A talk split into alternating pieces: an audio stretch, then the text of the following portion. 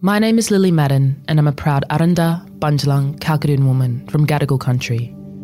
The Daily Aus acknowledges that this podcast is recorded on the lands of the Gadigal people and pays respect to all Aboriginal and Torres Strait Islander nations. We pay our respects to the first peoples of these countries, both past and present. Just a heads up, this episode deals with issues surrounding mental health and, in particular, suicide. If you need someone to talk to, you can give Lifeline a call on 13 11 14. Good morning and welcome to the Daily Aus. It's Friday, the 7th of July. I'm Zara Seidler. I'm Sam Kozlowski. An Australian has become the first professional female athlete in the world to be diagnosed with CTE, which is a condition caused by brain injuries like concussion. Last year, AFLW star Heather Anderson passed away unexpectedly. The Adelaide Crows Premiership player was just 28 years old. I think this is really uh, the tip of the iceberg, and it's a, a real red flag. There's a growing body of evidence about how this condition impacts men, but less is known about how it impacts female athletes. And that's despite the fact that some research suggests that women are actually more susceptible to concussion in the first place. We are going to explain why and what this means for women in sport in the deep dive. But first, Sam, it was an exciting day in the office with the launch of a new social media platform. As if we didn't have enough social networks, we now have one more. Meta launched its Twitter rival yesterday. It's called Threads, and it's a text based conversation app available for Instagram users. Meta co founder and jiu jitsu fanatic Mark Zuckerberg said that Threads had passed 5 million signups in only four hours after launching. Dr. Anna Cody will succeed Kate Jenkins as Australia's next Sex Discrimination Commissioner. Jenkins is best known for the Jenkins Report, which provided ways to improve the safety of parliamentary workplaces. Cody will begin her five year tenure in September this year. The National Consumer Watchdog has found that childcare fees have risen faster than inflation in the past four years. The ACCC is examining the prices of childcare services in Australia and will hand down a final report by the end of the year. And the good news the number of critically endangered capercaillie, which I have learnt today is a type of bird in the UK, has increased for the first time in eight years.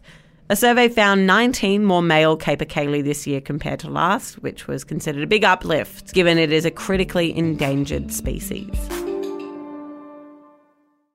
A little while ago on this podcast, we spoke about a class action case that was being brought against the AFL over the long term effects of concussion injuries. Now, I'm going to throw a link to that in today's show notes, but today we're talking about a different side to that, which is that we've heard news that the first female professional athlete has been diagnosed with CTE. Zara, I'm keen to dive into why no women have been diagnosed with CTE before this. But before we get to that point, why don't we start with a bit of a lay of the land? Can you break down for me what exactly CTE is? So, CTE or chronic traumatic encephalopathy is a neurodegenerative disease that is known to be linked to repeated brain injuries like concussions. And it's a really complex diagnosis because of a number of reasons. So, first, I'll just go over what the symptoms are. Yeah. It's things like mood swings, depression, paranoia, and anxiety. So, things I think that would often be associated with mental ill health. Mm. Then many people who have CTE actually go on to have conditions like dementia. CTE has been diagnosed in many athletes who have died by suicide. And I think that is the point that, that shows the complexity of all of this, which is how difficult it is to diagnose. Symptoms of CTE begin years after injuries are sustained. And crucially, the only way to officially diagnose CTE is to do so after a person has passed. And so, so it's almost too late by the time we get to that realization. It's just really complex. And I think that for families of people who have died by suicide who are looking for answers, yeah. this can go some of the way. Um, but again, it, it is only being diagnosed if that person's brain has been donated in order to understand more about their death. And we have talked about CTE quite a bit in the news over mm. the last 12, 24 months. Mm. Uh, we've reported on a couple of kind of landmark cases. We have, and there have been some stories that we've spoken about a number of times. There was St Kilda player Danny Frawley, who died in 2019, whose mark on the sport continues to be celebrated each year in Spud's game. And former Richmond player and professional boxer Shane Tuck, who died in 2020. Both of these men were diagnosed with CTE after they had passed.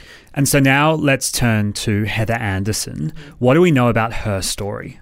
So, Anderson played for the Adelaide Crows as part of their AFLW Premiership winning team back in 2017.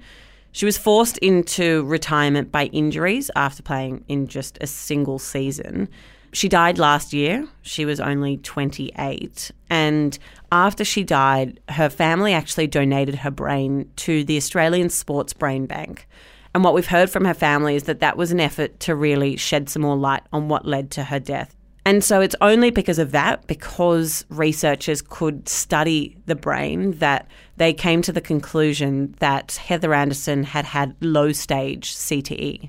The findings were published in an academic paper this week, and the story was first picked up by ABC 7:30, and that's how we all learnt about this. So I imagine after this news, there was a kind of retrospective look at what might have led to the diagnosis. Mm. What do we know? So we know that Anderson suffered at least one diagnosed concussion during her playing career though there are four other possible concussions that weren't formally diagnosed. That's a really interesting point because I see that happening a lot while watching football, both in men's and women's games. Mm. The kind of head knocks where they look a bit rattled but there's no medical attention provided right there. And the, the games are concentrating a lot on supervising that more. But I was going to Im- say, it feels like there is a movement towards definitely, getting better but that. it's impossible to know. Mm. These are players that have hundreds of head contacts a game. Mm. It, it can be really tricky.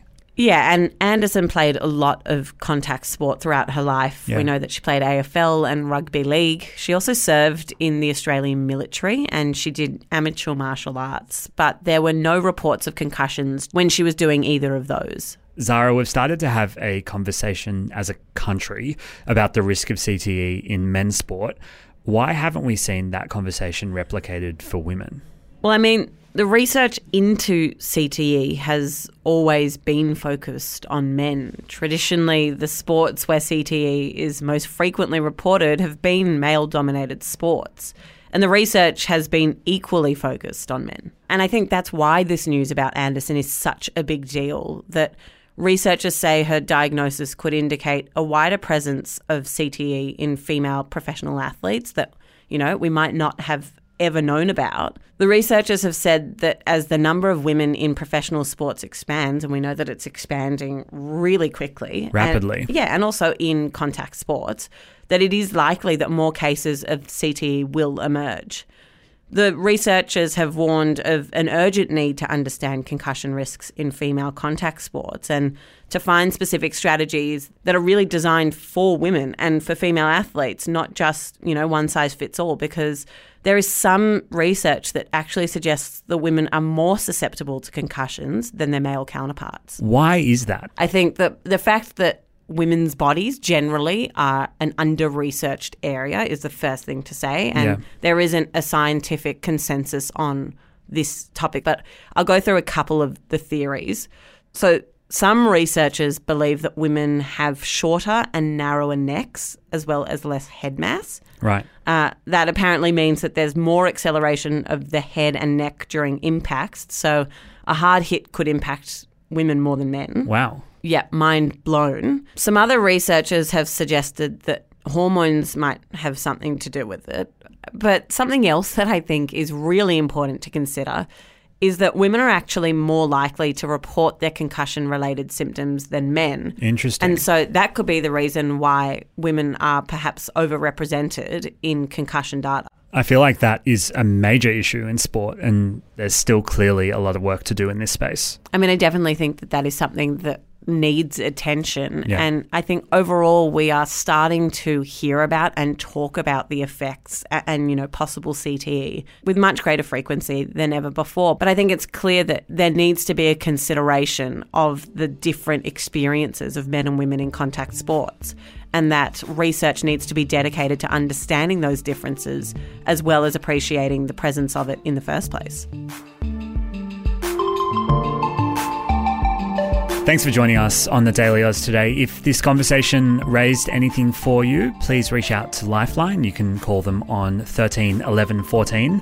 That's all from us this week, but we'll be back again in your ears on Monday morning. Have a lovely weekend.